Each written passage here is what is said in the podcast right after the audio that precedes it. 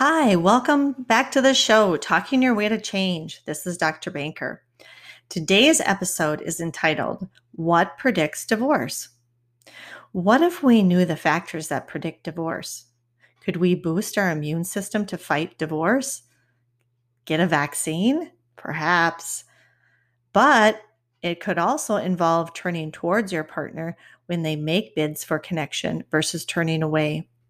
John Gottman has conducted 40 years of research with thousands of couples and is world renowned for his work on marital stability and divorce prediction. I remember in my doctorate training program learning about Gottman's research, and at that time I was not convinced that it would be useful in the couples that I had worked with early on in my career. The couples I had worked with early on in my career were in such a state of open hostility, resentment, and hopelessness that I think their appointment after our sessions was probably with their divorce attorneys. When I began doing therapy about 24 years ago, the research did not predict good outcomes from marital therapy, nor did my work. Fortunately, now, after 21 years of marriage and 24 years of practice, and a climate change in mental health, I feel very differently about couples work. Part of this is that in the climate change, the motivational level of people seeking couples counseling is much higher, and the timing is much shorter in that they come to therapy much more quickly. The longer you put off getting help, the less likely it will be that it is effective. So many couples today have an awareness when they come to couples therapy that each of them will be asked to make changes and that the goal of therapy will not be to fix their partner. Um, they're wanting to find ways of helping themselves and improving their marriage. Um, and ultimately, as a clinician, it's just such a joy to work with people who are really willing to increase their self awareness. They want direction from you as a therapist. And we have better science and more effective strategies to help people. In fact, in today's busy world, people really want skills or action plans or hacks for, for this self improvement. So, being the flexible clinician that I am, I have taken a few professional training courses at the Gottman Institute, and I am back in the trenches with couples. The Gottman Institute has identified many factors that can lead to divorce. The one I want to talk about in this episode relates to bids for connection, and it's called Turning Towards. Um, but firstly, before I get into the turning towards, I just want to lay out a few pieces of foundation one is that the Gottmans ha- have determined that couples that stayed married and satisfied had some critical differences between those couples that divorced. The differences were not the events that unfolded in their marriage, such as having an affair or job loss. The differences was really in these couples' ability to navigate conflict and infuse and build positivity into the relationship. And he distinguished the couples between what he called the masters versus the disasters. One of the ways that the masters built positivity into their marriage was to respond to their partner's bids for connection.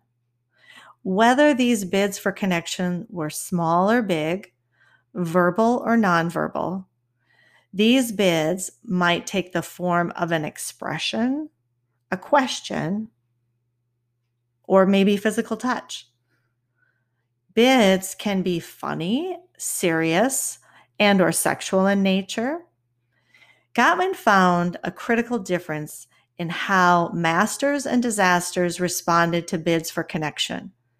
In the love lab, the masters turned towards each other 86% of the time, while the disasters turn towards each other only 33% of the time.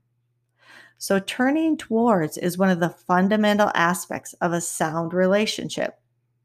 Let's look at some examples. So, what's a bid? Here's some verbal examples. How do I look? I am so tired of unloading the dishwasher. Hey, how was your day? Where do you want to go for dinner? Oh, come sit down next to me on this couch. Would you ever like to take a dancing course together? A nonverbal bid might be an exasperated cry, an audible sigh. Um, it could be a flirtatious squeeze or look.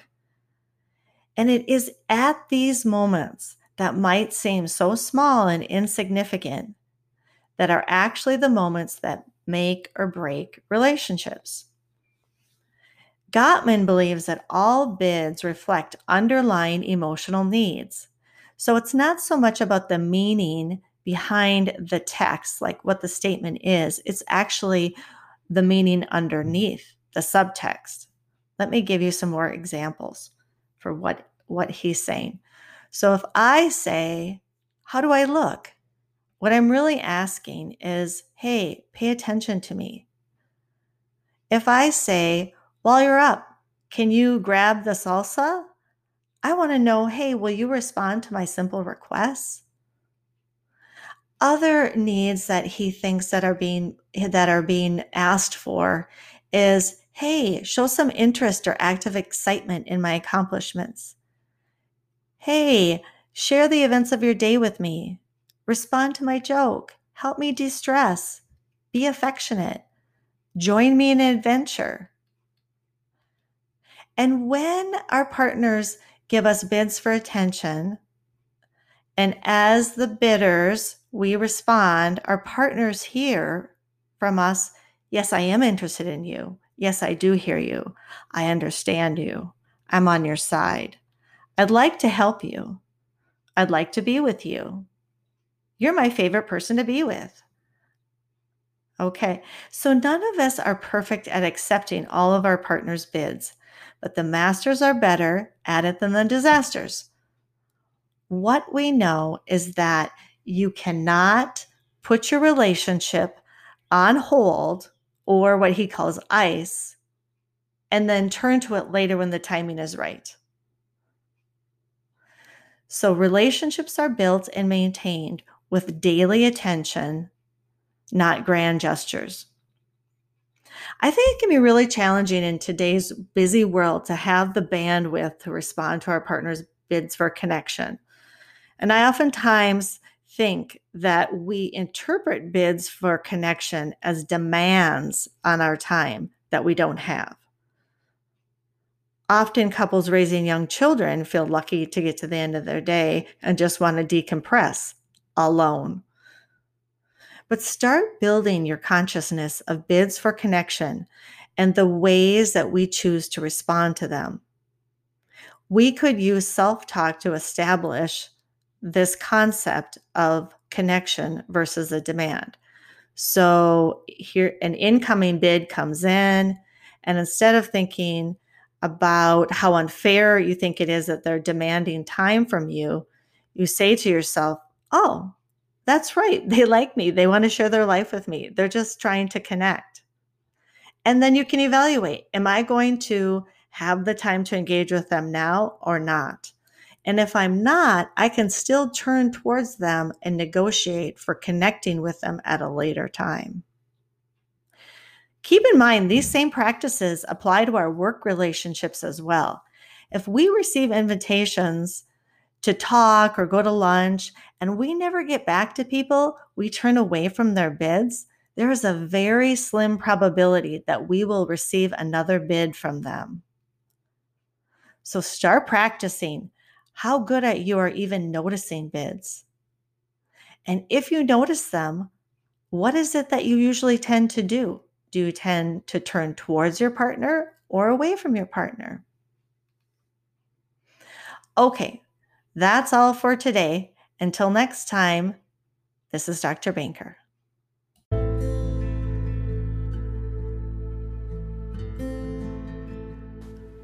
Hi, everyone. Thanks again for listening.